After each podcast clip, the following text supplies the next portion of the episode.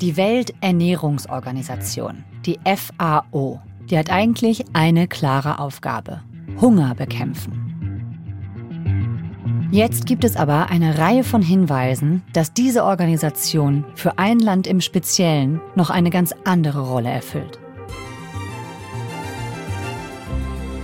Es geht um China. Denn offenbar üben parteitreue Mitarbeiter politischen Einfluss aus in dieser eigentlich neutralen UN-Organisation. Das hat ein Team der ARD recherchiert und sie waren dafür an vielen Ecken der Welt unterwegs. BR-Investigativjournalist Alexander Nabert hat die riesige Recherche koordiniert, hat mit einem Insider gesprochen und hat viele, viele Daten ausgewertet. Hallo Alexander. Hi Victoria.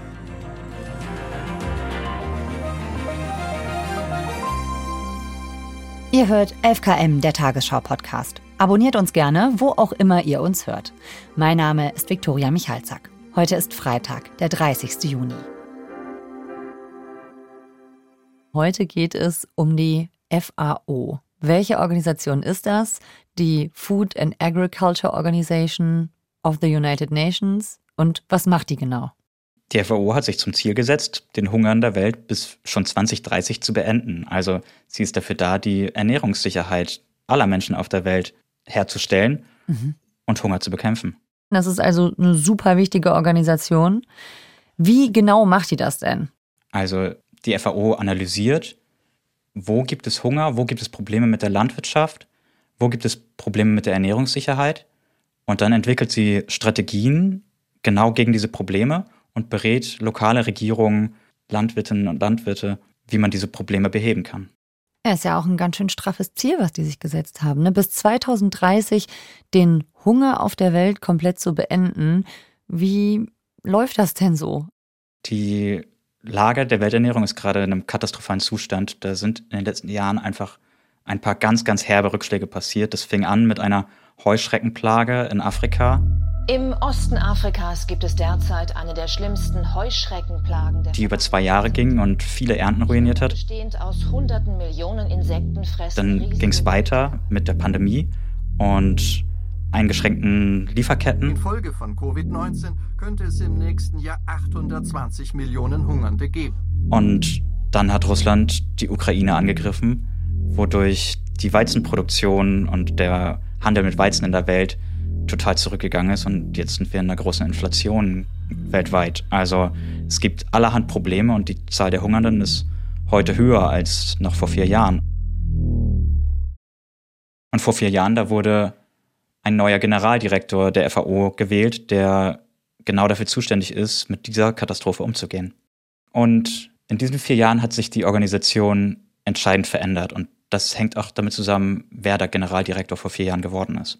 Okay, also erzähl mal von dieser Wahl. Da gab es, glaube ich, erste Red Flags, würde ich sagen. Welche waren das?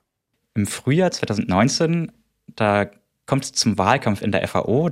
Noch während des Wahlkampfs, bevor es zur eigentlichen Wahl kommt, ziehen sich dann ein Kandidat aus Indien und der Kandidat aus Kamerun zurück, sodass am Ende nur noch drei im Rennen sind, als es zur Wahl kommt. Nämlich eben der Georgier, der unterstützt wird von den Vereinigten Staaten, eine Europäerin aus Frankreich und der chinesische Kandidat. Mhm. Und was sagt uns das? Da gibt es einen Verdacht. Und zwar gibt es Berichte darüber, dass China Kamerun viele, viele, viele Millionen Dollar Schulden kurz vor der Wahl erlassen haben soll, kurz bevor eben der Kandidat aus Kamerun seine Kandidatur zurückgezogen hat. Und während der Wahl, das kann man sich so vorstellen, da kommt man zu einem Kongress zusammen in Rom, in der Zentrale der FAO. Da kommen dann Vertreter aus allen Ländern und da hängen diese Fahnen überall im Raum. Und man diskutiert sowieso sieben Tage lang, weil das ja die große Veranstaltung der FAO ist und nebenbei wird eben auch dieses Personal gewählt. Auf diesem Kongress gibt es dann die ersten Gerüchte. Für Deutschland war damals Julia Klöckner dabei. Die CDU-Bundeslandwirtschaftsministerin damals. Und die hat auch selber die Stimme abgegeben und sie hat die französische äh, Kandidatin gewählt, so wie eigentlich alle aus der EU. Frau Klöckner, es ist nicht so ganz unwichtig, wer zum Beispiel Generaldirektorin oder Generaldirektor der FAO ist, weil er hat eine Steuerungsmöglichkeit oder Wie kann man das beschreiben? Natürlich hat man mit einer Welternährungsorganisation eine Steuerungsmöglichkeit. Warum? Es geht um das Wichtigste, was wir zum Leben brauchen. Erstmal die Nahrung, Ernährung. Und, ähm, und Frau Klöckner, die haben wir in Berlin zum Interview getroffen, die hat erzählt, dass auf dem Kongress verschiedene Leute so Geschichten erzählt haben wie, aber wir hatten schon besonders gute Flüge hierher und mussten das auch nicht alles selber bezahlen. Und dann gab es noch so einen Halbsatz, aber wir fliegen nicht Economy. Und so sickerte dann nach und nach durch, bevor die Wahlgänge dann stattfanden, dass äh, gerade afrikanische Staaten doch bitte ein Foto von ihrem Wahlzettel in der Wahlkabine machen sollten.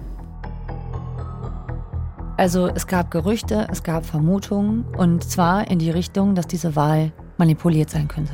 Ganz genau. Würden Sie sagen oder so weit gehen und sagen, die Wahl war gekauft? Was heißt gekauft? Da müsste man es definieren, ab wann ist etwas gekauft. Äh, wenn man sagt, korrupt heißt, äh, ich krieg was für das, was ich tue. Ja, es gab hohe Anreize, nicht nach Fachlichkeit zu gehen, sondern nach Eigenvorteilen zu gehen.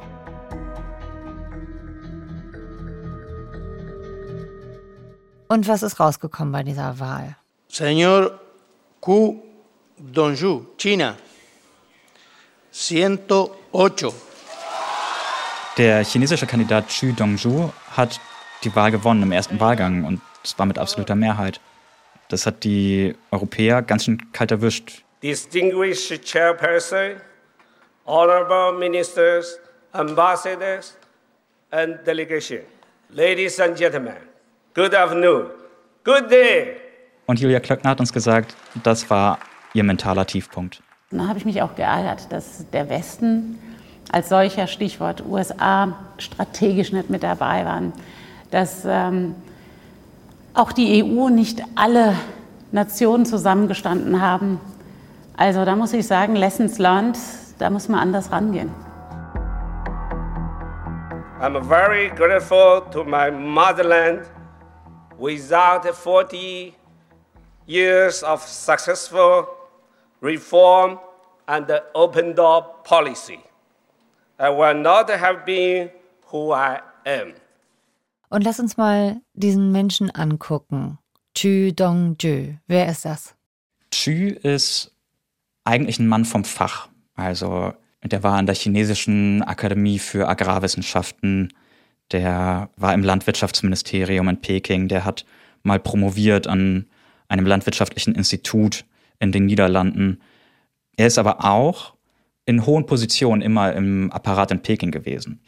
Also er durfte stellvertretender Leiter von so einer Akademie sein.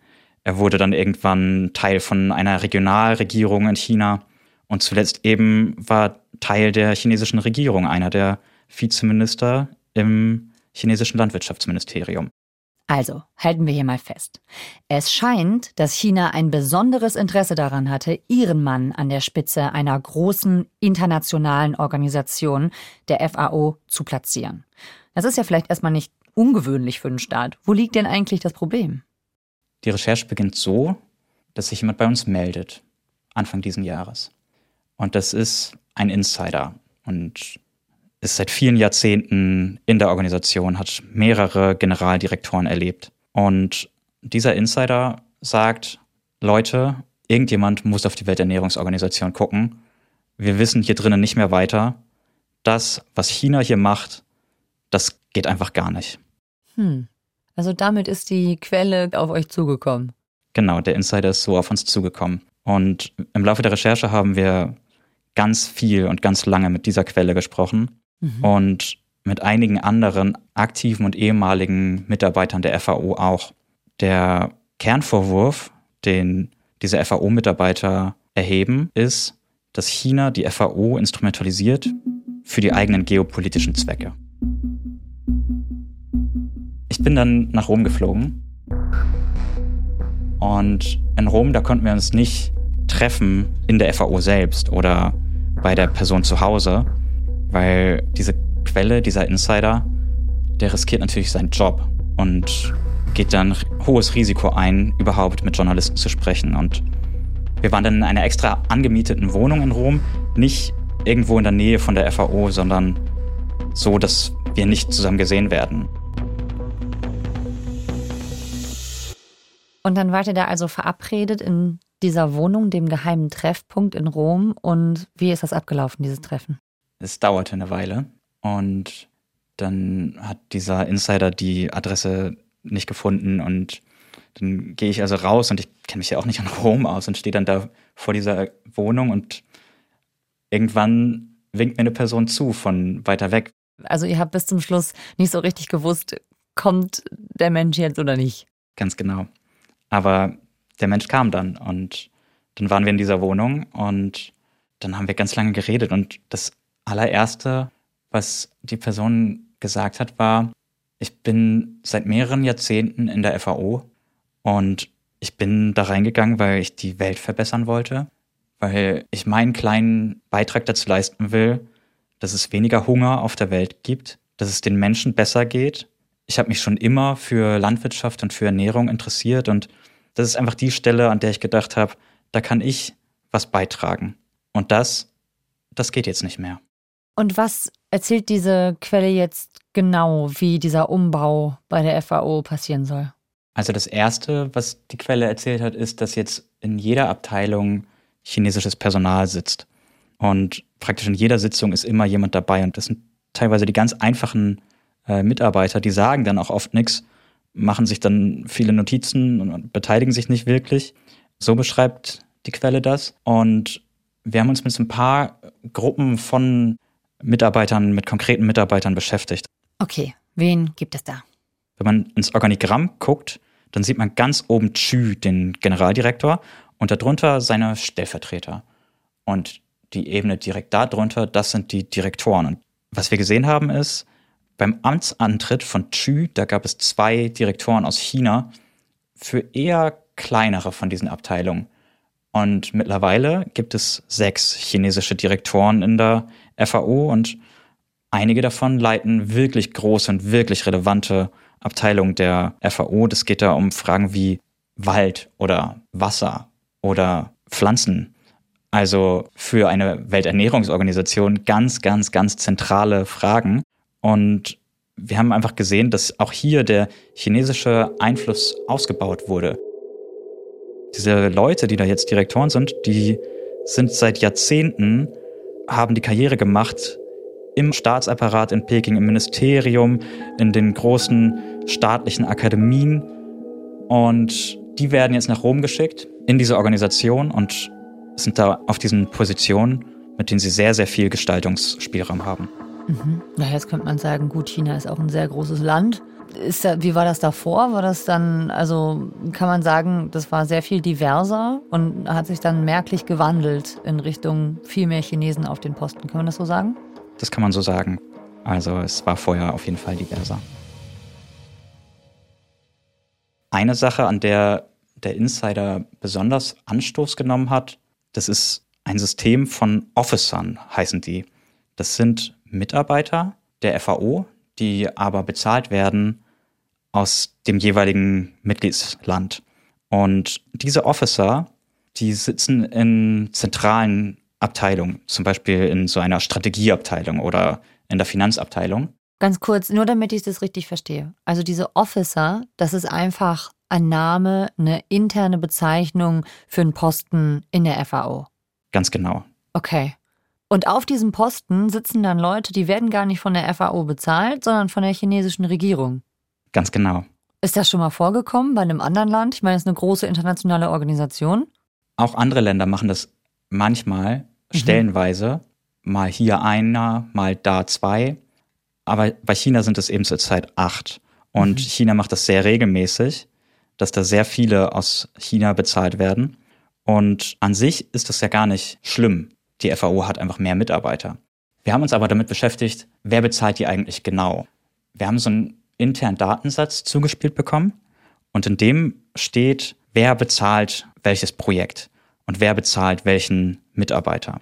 Mhm. Und fünf von diesen chinesischen Officern, die werden bezahlt vom China Scholarship Council. Und dann sind wir auf diese Webseite gegangen und da sind überall Mandarin-Schriftzeichen und irgendwo steht dann da sind dann da so Ausschreibungen und dann steht da auf Englisch FAO und APO. APO, das sind diese Officer.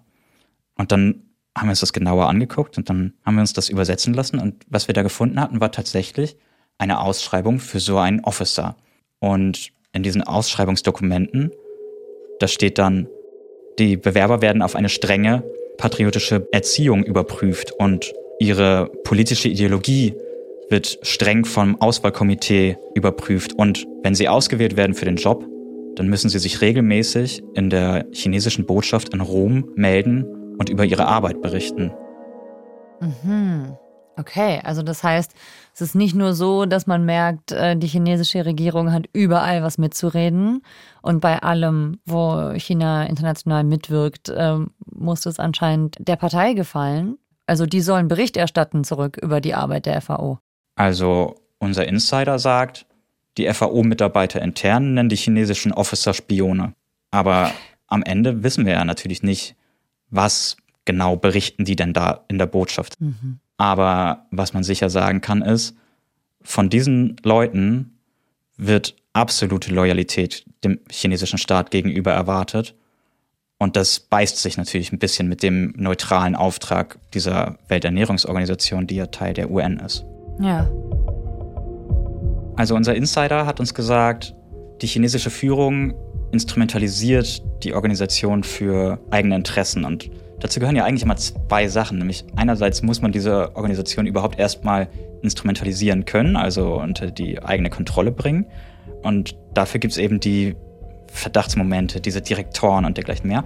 Aber dazu gehört ja auch noch was Zweites, nämlich der Moment der Instrumentalisierung selbst. Also was macht man dann mit dieser Organisation, wenn man sie einmal unter die Kontrolle gebracht hat? Und uns wurden Daten zugespielt. Okay, ich weiß, ihr habt euch eine ganze Menge an Daten angeschaut zu verschiedenen Projekten der FAO und ihr seid auch mehreren Spuren nachgegangen. Wir schauen uns jetzt mal eine davon an. Was habt ihr gefunden? Uns ist was aufgefallen. Es gibt da ein Projekt in Laos.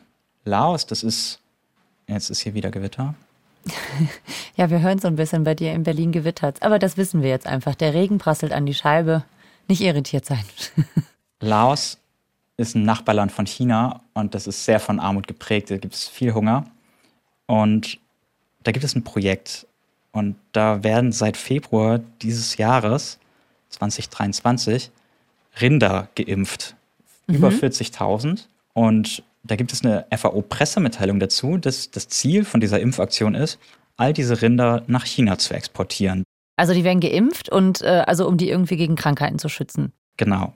Und das Ziel ist, dass diese Rinder exportiert werden sollen nach China, damit sie dort gegessen werden können. Und ihr wart dann in Laos vor Ort. Was habt ihr da gesehen? Also man sieht in Laos überall den chinesischen Einfluss. Also das gibt da eine Bahnstrecke, die China gebaut hat als Teil der neuen Seidenstraße. Und die wird da auch sehr massiv beworben. Es gibt da sogar Musikvideos über diese Eisenbahnlinie, die Teil der Seidenstraße ist.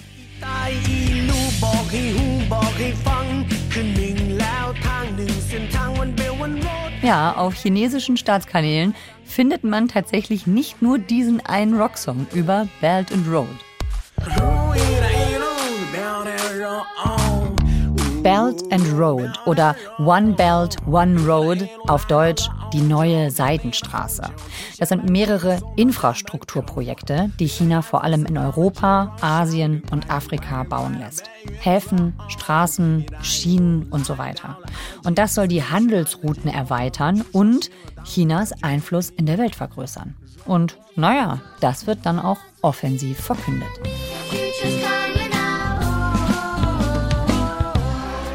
Man macht da sehr viel Werbung für China in Laos und entlang dieser Bahnstrecke, da sind viele Kleinbäuerinnen und Kleinbauern, viele Farmer und da sind auch FAO-Projekte. Zum Beispiel eben werden da diese Kühe geimpft. Und was man da sieht, ist, die Leute, die sind wirklich arm und die sind das schon gewohnt, dass China immer mal wieder kommt und irgendeine Idee hat, was man denn machen könnte. Also in Laos gibt es verschiedene Projekte, die von China gefördert werden, als Teil von diesem neuen Seidenstraßenprogramm. Und außerdem gibt es da eben diese FAO-Projekte. Wie hängt das denn jetzt zusammen? Wir haben einen Datensatz zugespielt bekommen, der listet alle aktiven Projekte der FAO auf. Das sind mehrere tausend Zeilen in einer Excel-Tabelle, so kann man sich das vorstellen. Und über 170 Spalten. Also da steht alles drin über diese Projekte von wer ist der Ideengeber, wer bezahlt das Projekt, wo findet das Projekt statt, wie heißt es, was passiert in diesem Projekt. All diese Fragen sind in dieser Datenbank vermerkt, auch E-Mail-Adressen von Verantwortlichen und so weiter. Und wir haben dann in unsere interne Projektdatenbank geguckt und dieses Projekt mit den Rindern gefunden. Und da steht in der Projektbeschreibung, dass dieses Projekt im Einklang mit Chinas Priorität für die One Belt, One Road Initiative stehen soll. Und das ist natürlich total merkwürdig, weil das ist ja gar nicht die Aufgabe von einer UN-Organisation, dieses Infrastrukturprojekt eines einzelnen Landes zu unterstützen oder irgendwelche Projekte im Einklang damit zu planen. Weil bei der One Belt One Road Initiative, also bei dieser neuen Seidenstraße, da geht es ja um die nationalen Interessen von China und jetzt ja nicht um die allgemeinen Interessen der FAO, den Hunger zu bekämpfen. Ja, okay, also man merkt, ähm, da ist vielleicht das, äh, das eine Interesse dabei, was da überhaupt nichts zu suchen hat. Afrika droht eine neue Hungerkatastrophe. Nach Angaben des UN-Welternährungsprogramms sind zentral- und westafrikanische Staaten betroffen. 48 Millionen Menschen könnten dort in den kommenden Monaten nicht genug zu essen haben, so viele wie seit zehn Jahren nicht mehr. Die FAO ist ja wahnsinnig wichtig im Kampf gegen Hunger. Das ist auch die Organisation, die das Welternährungsprogramm der UN mitträgt. Versagt die FAO jetzt in ihrer Rolle? Das ist, um ehrlich zu sein, schwer zu sagen. Also man kann messen, der Hunger in der Welt hat in den letzten Jahren zugenommen, aber ob er das bei einer anderen Führung nicht auch getan hätte, die globalen Umstände mit Heuschrecke, mit Inflation und all dem, die sind ja schlimme, so oder so, egal wer in Rom da in der Zentrale sitzt. Was man aber schon sieht, ist, dass die Prioritäten der FAO vielleicht nicht immer ganz die sind, die es sein sollten. Das wurde besonders deutlich, als Russland die Ukraine überfallen hat. Und das ist ja bekannt, sowohl Russland als auch die Ukraine sind beides sehr große Weizenproduzenten und sehr, sehr wichtig für die globale Ernährung. Der Krieg dort zerstört nicht nur an vielen Orten Anbau und Ernte, sondern er zerstört auch die Transportwege, Straßen, Häfen, Eisenbahnstrecken man dürfte eigentlich erwarten, dass in dem Moment, in dem Russland die Ukraine überfällt, dass dann die Welternährungsorganisation was dazu zu sagen hat. Das hatte sie aber nicht. Es hat Wochen gedauert, bis von der FAO überhaupt etwas dazu kam. Und das, obwohl schon alle Welt darüber geredet hat, was das jetzt für die globalen Weizenlieferketten bedeuten wird und für die Ernten und all das. Und dann Mitte März veröffentlicht Xu der Generaldirektor dieser UN-Organisation einen Meinungsbeitrag. Und normalerweise würde man denken, so eine UN-Organisation, die könnte Pressemitteilungen rausgeben, Reden halten, Policy Paper schreiben oder Studien veröffentlichen. Aber Chu hat sich für den Weg eines persönlichen Meinungsbeitrages entschieden. Und diesen Meinungsbeitrag, den hat er veröffentlicht auf der Webseite der FAO, aber auch in China Daily, also einer Zeitung im Besitz der Kommunistischen Partei. Und das verwundert auch nicht weiter, weil dieser Meinungsbeitrag zum sogenannten russisch-ukrainischen Konflikt, wie das nennt, und nicht etwa Krieg, der ist voll und ganz auf Linie der chinesischen Regierung zu der Zeit. Also es werden die westlichen Sanktionen kritisiert und das Wort Krieg wird nicht in den Mund genommen. Und was schreibt er da zu den Ursachen des Hungers? Die Ursache für, für die Probleme, die das jetzt für die Welternährung macht, die der Krieg für die Welternährung macht, die werden nicht adressiert vom Generaldirektor der Welternährungsorganisation. Also die Aufgabe der neutralen UN-Organisation, die, die dafür zuständig ist, den Hunger zu bekämpfen, die müsste doch in dem Moment sein, Lösungen zu finden oder Probleme zu adressieren, die aus dieser Situation für die Welternährung, für den Weizenhandel resultieren. Und stattdessen macht Xu sich da einfach zu einem weiteren Sprachrohr Pekings. Was hat die FAO denn zu diesen Vorwürfen gesagt? Die wiegen ja schwer. Also wir haben einen großen Fragenkatalog an die FAO geschickt und über all diese Vorwürfe wollten wir mit denen ins Gespräch kommen und wir haben keine Antwort bekommen. Im Gegenteil, ein bereits vereinbarter Gesprächstermin, den wir hatten mit dem Chefökonom der Organisation, der wurde nach der Übermittlung unseres Fragenkatalogs abgesagt. Und habt ihr auch mal die chinesische Regierung konfrontiert? Ja, keine Antwort. Also, China will offenbar seinen globalen Einfluss stärken und anscheinend auch über die FAO. Das sieht so ein bisschen danach aus, als ob die dafür instrumentalisiert wird. Jetzt fragt man sich natürlich, kann man da nichts gegen tun? Oder tut da niemand was gegen? Der Insider ist sehr enttäuscht von der chinesischen Führung, aber auch von allen, die zugelassen haben, dass die FAO jetzt in der Hand dieses chinesischen Generaldirektors ist und die auch für die Wiederwahl keine Gegenkandidaten aufgestellt haben. Okay, also das heißt, also es gibt ja eine neue Wahl, alle vier Jahre, glaube ich, ne, wird, ähm, wird dieser Chef neu gewählt. Genau. Und klar muss es da mehrere Kandidaten geben. Wie ist es denn dann diesmal? Im Juli wird jetzt wieder gewählt. Ja.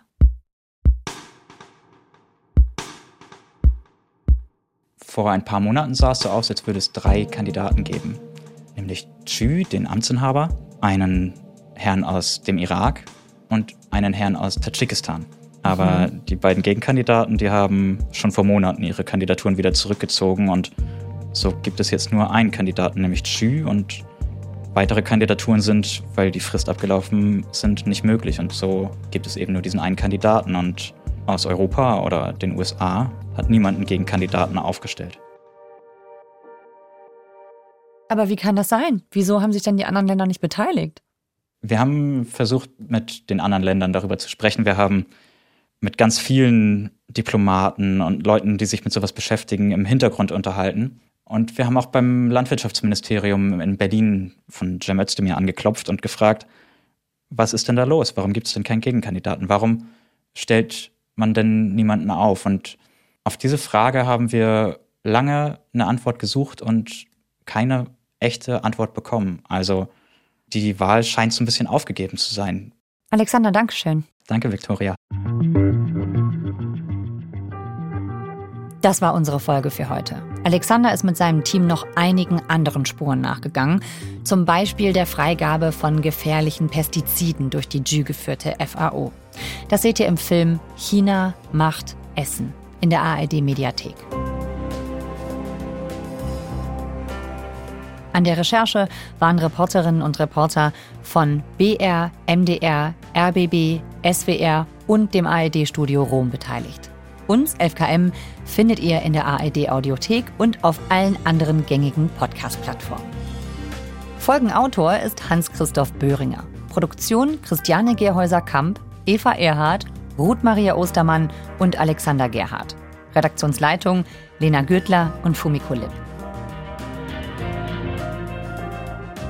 11KM ist eine Produktion von BR24 und NDR Info. Mein Name ist Viktoria Michalzack. Wir hören uns nächste Woche wieder. Tschüss!